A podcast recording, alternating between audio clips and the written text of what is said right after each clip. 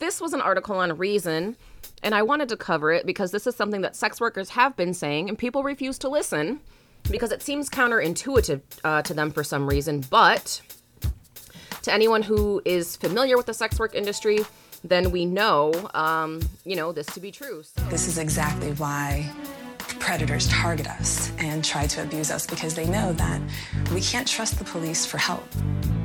Criminalization is a trap. It's hard to get a conventional job when you have a criminal record. Potential employers won't hire you. The law forces you to keep selling sex. You are tuned into Swapcast, where we make a serious effort to say words that are worth hearing. In the audio clips you just heard, Stacy Swimme speaking on safety at CNN, and Juno Mac at a TED Talk, and bringing it in with Phoenix Calida. Let's go. According to Reason.com, rape rates go down as countries legalize prostitution, but rise with sex work prohibition. And they cite a study in here from the Journal of Law and Economics, which says, quote, liberalizing prostitution laws leads to a significant decrease in rape rates, while prohibiting it leads to a significant increase. Yeah, that fucking tracks. For the study, researchers Huasheng Gao and Vanya Petrova of China's Fudan University looked at data from 31 European countries spanning a period between 1990 and 2017. That's a lot of time. During this period, 8 countries, Spain, Denmark, Hungary, the Netherlands, Germany, Slovenia, Latvia, and Romania, liberalized their prostitution laws. I almost said pollution. Oh my goodness. Liberalized their prostitution laws, while 6 countries, Sweden, Croatia, Norway, Iceland, France, and Ireland, cracked down on prostitution. I also like the honesty of that by saying that Sweden is cracking down on prostitution. A lot of people will try to convince you that the Nordic model is actually pro-sex worker, that it helps sex workers, that it's not cracking down on sex workers, even though in practice, the way that, that those policies are implemented, they absolutely hurt sex workers. So I'm glad that that was acknowledged in this study. A lot of people don't want to admit that the Nordic model is actually harming sex workers. So the article continues, overall, liberalizing prostitution laws was linked to a significant decrease in rape rates, while prohibition was linked to a significant increase. But the magnitude of these shifts was far from equal. Rather, the magnitude of prohibiting commercial sex is about 4 times as large as that of liberalizing it, write Gao and Petrova. The average rape rate in the sample countries was 9 rapes per 100,000 people. Countries that liberalized prostitution laws saw a decrease of approximately 3 rapes per 100,000 people relative to countries that did not change their prostitution laws. Meanwhile, countries that banned or further criminalized prostitution saw an increase of around 11 rapes per 100,000 people relative to the control countries. Gao and Petrova classify each country as having one of four models of prostitution. On the prohibition side is criminalization, in which both selling and paying for sex are illegal. That's what most of the United States is, right? And then the Nordic model, or end-demand model, also known as the equality model, in which paying for sex is illegal, but offering paid sex is not. But anything associated with prostitution-related crimes is still illegal. So you still can't live with someone who's a sex worker. You still can't rent an apartment from a landlord and use the money you make as a sex worker to pay your rent. So you are criminalized in other ways under that model. People who are swerves oftentimes come at it from a comically selfish perspective, a comically narcissistic perspective, which is, I cannot imagine a world in which I would consent to doing this, so you can't either. You must be forced into doing this. And they will look for any and every person that actually may have been forced or coerced into doing it to re-justify their preconceived biases. That's it. But on the liberalization side are legalization, in which selling and paying for sex are legal under certain circumstances, such as in state-sanctioned brothels or red light districts or with a special sex worker permit, but still highly regulated and a crime outside these circumstances. And then the fourth model is decriminalization, which is what most sex workers prefer and are pushing for, in which neither selling nor paying for consensual sex is a criminal act, with no requirement that it take place in some sort of special circumstances in order for it to be legal. And I think it's always worth noting the distinction between legalizing and decriminalizing. A lot of people get really confused about that. People will point to, you know, Germany, for example, or the brothel system in Nevada and say, but we could legalize it. Why don't we do that? So here's the thing. Legalizing is better than criminalization, which is what we have throughout most of the U.S., but the problem with legalizing is that people always end up getting left behind. So under legal models, you have to follow the rules that the government sets out in order to work legally. So that could have, specific connotations, like you're only allowed to work in certain places, you're only allowed to work in certain days, you have to be on a certain registry, you have to pay certain licensing fees, or pass a background check, or you can't do sex work if you already have a felony conviction or something like that. And so legalizing is definitely better than a full criminalization model, but it still does leave a lot of folks vulnerable, and that's something that sex workers are trying to prevent. And that's why we push for decrim instead of legalizing, right?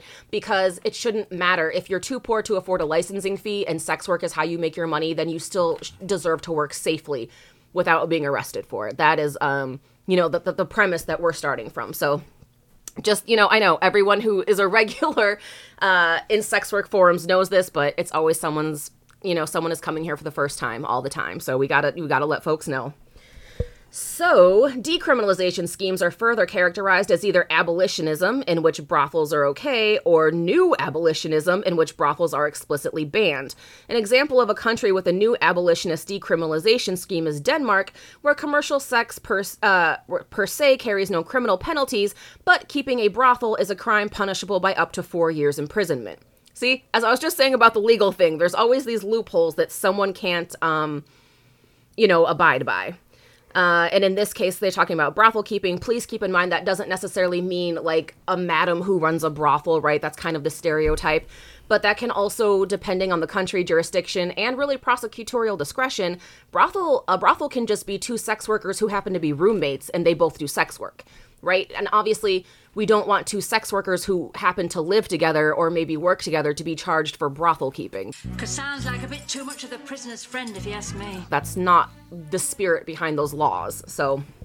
And think about, like, just the patriarchy of it, that, like, that is how regulated women are, mm-hmm. Right? Yeah, it's actually fun. Have you, I'm sure folks have seen those articles where it's like, 10 wacky laws you never knew about. And like inevitably, almost one of them is always something like girls in this college town can't have more than like two female roommates in an apartment at one time. And that is usually not true, but the foundation or like where that sort of urban legend comes from is the brothel keeping laws. Yeah. So when you see one of those little quirky, like, I never knew this was a law. It was a law that was literally created to hurt sex workers. So yeah. That's how those happen. Or sex workers are probably another form of witches.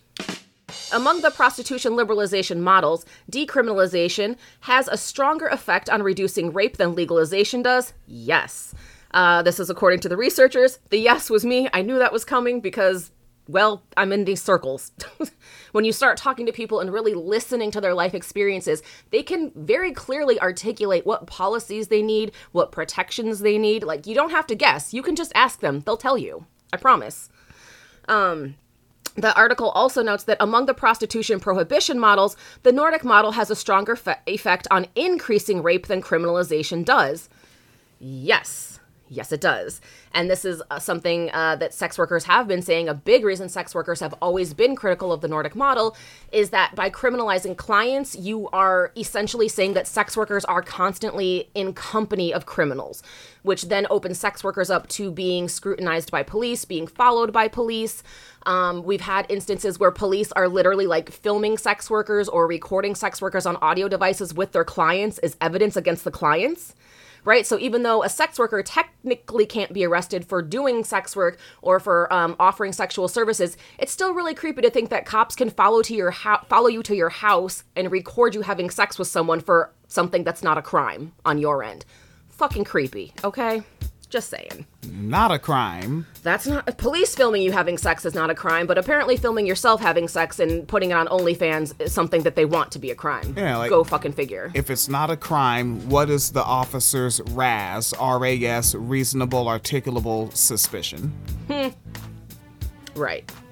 The last bit was somewhat surprising, meaning full criminalization is linked to less of an increase in sexual assaults than criminalizing only prostitution customers, and perhaps important to keep in mind as advocates push for the Nordic model prostitution laws in the United States.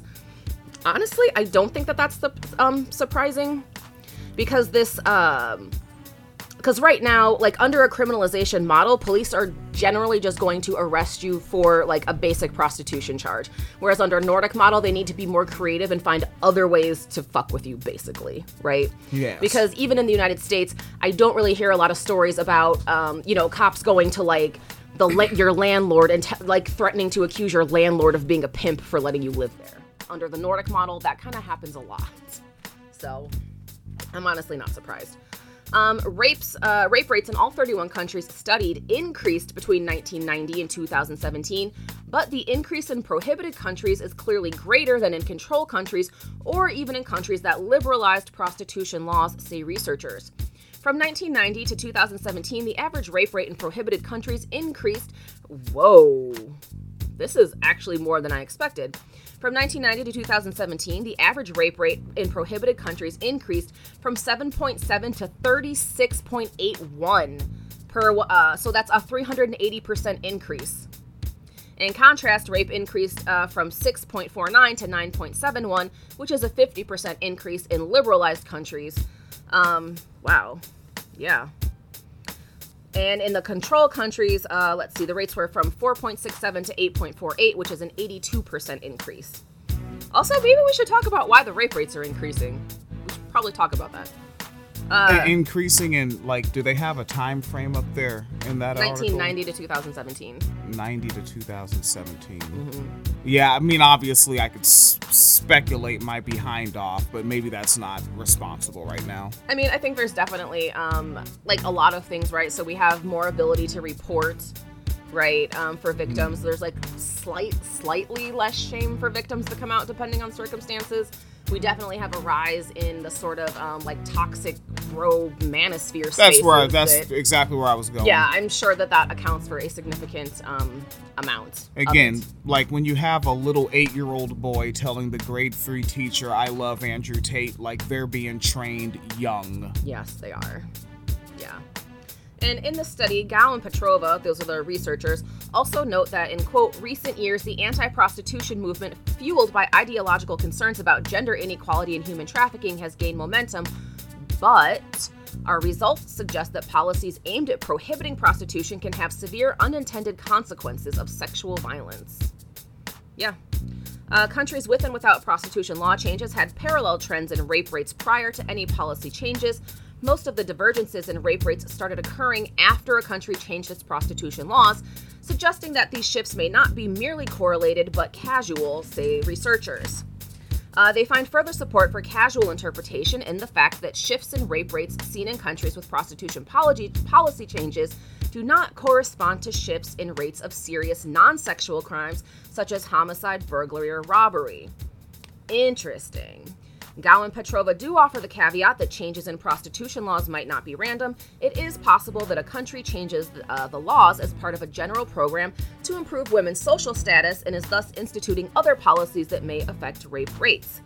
And although they attempted to control for this in various ways, these techniques may not fully address all possible non-randomness of prostitution laws.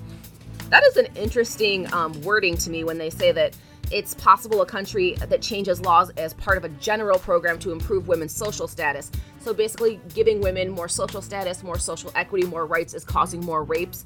And as we know, rape is about power, control, domination. It's not actually about lust. So yeah, it actually makes sense that the more rights you give women, the more sexual violence that you're going to see enacted by those who think women don't deserve those rights.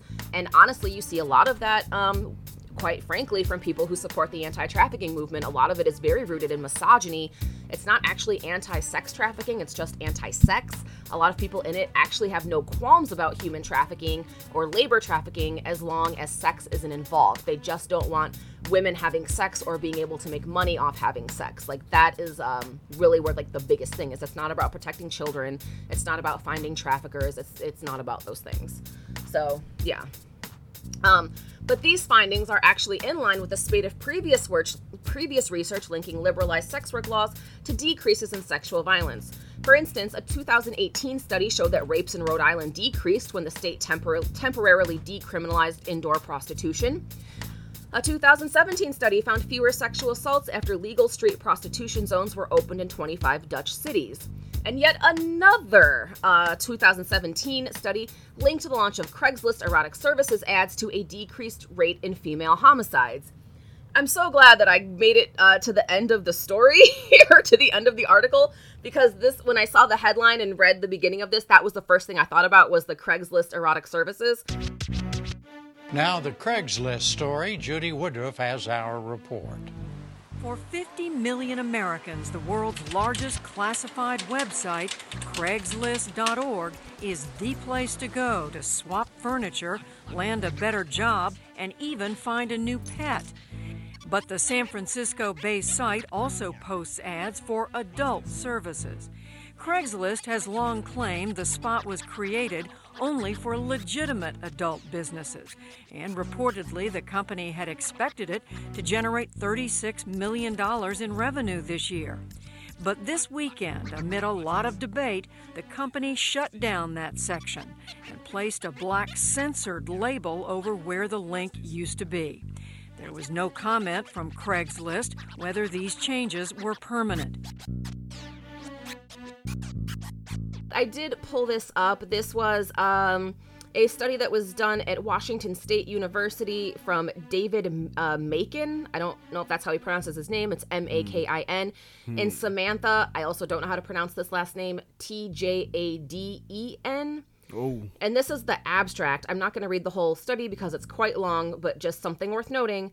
Prior research has associated Craigslist.com and Backpage.com as sources of victimization, which in part resulted in the closure of the erotic services of each respective website. However, research also claims the introduction of Craigslist was associated with a reduction in female homicide rates across 30 large cities. This research acts as a supplemental analysis to Cunningham et al. By analyzing if Backpage.com, considered to be Craigslist's successor, had a similar effect on female homicide rates. When including measures of interest in each respective website, we find Backpage is associated with a decrease in homicide rates for women. The purpose of the study is to extend the study conducted by Cunningham through supplemental analysis to determine the effect of online clearinghouses of female homicide rates, interest measures in Backpage, along with female homicide rates from 120 single metropolitan and micropolitan areas over a 14-year period, 2004 to 2018, were analyzed using multiple regression analyses. The regression analyses show that there is a statistically significant relationship between interest in Backpage and homicide rates for women. We find Backpage is associated with a decrease in homicide rates for women. Now, if anyone has been listening to sex workers this whole time, something sex workers love to tell you is that being able to screen online and talk to other sex workers and have community online is a safety issue. This was one of the biggest fears when SESTA-FOSTA passed and Backpage went down, was people, one, didn't have anywhere to advertise, but where they advertise is oftentimes where they screen. So people lost the ability to screen potential clients, and two, being on those websites allowed sex workers to find each other and create community so things could be passed around, for example, a bad date list to say, you know, this person who's calling from this number, this name. A lot of sex workers need photo identification for their screening processes. We'll be like, this person in this photo, this name, this phone number is a dangerous person. Stay away from this person. So when SESTA-FOSTA passed, it suddenly became illegal to talk about that. Great. Kind of how they're doing with abortion now. It's almost as if the prototype was already in place and no one cared because it was sex workers. But, you know, the idea was that Backpage allowed sex workers to be safer as they were working because they had screening tools and community safety options. Once those went down, people started being put in more and more danger. That was something sex workers warned about, and even after Backpage went down, police themselves started saying that trafficking increased, actually, and it was harder to find victims of trafficking without being able to use online services to track them or look for clues. So, yeah, anyone who's listened to sex workers knows that, but yeah, keep in mind that female homicide rates go down and rape rates go down when sex workers have more rights.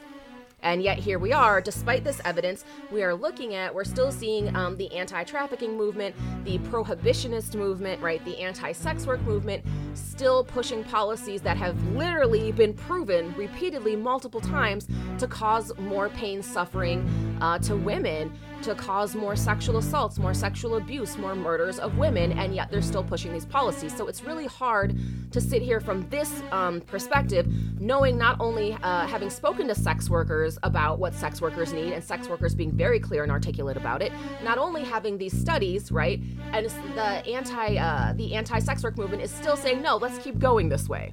It was never about protecting sex workers. It was never about helping victims of trafficking. It was always about stopping or trying to control the way that people have sex.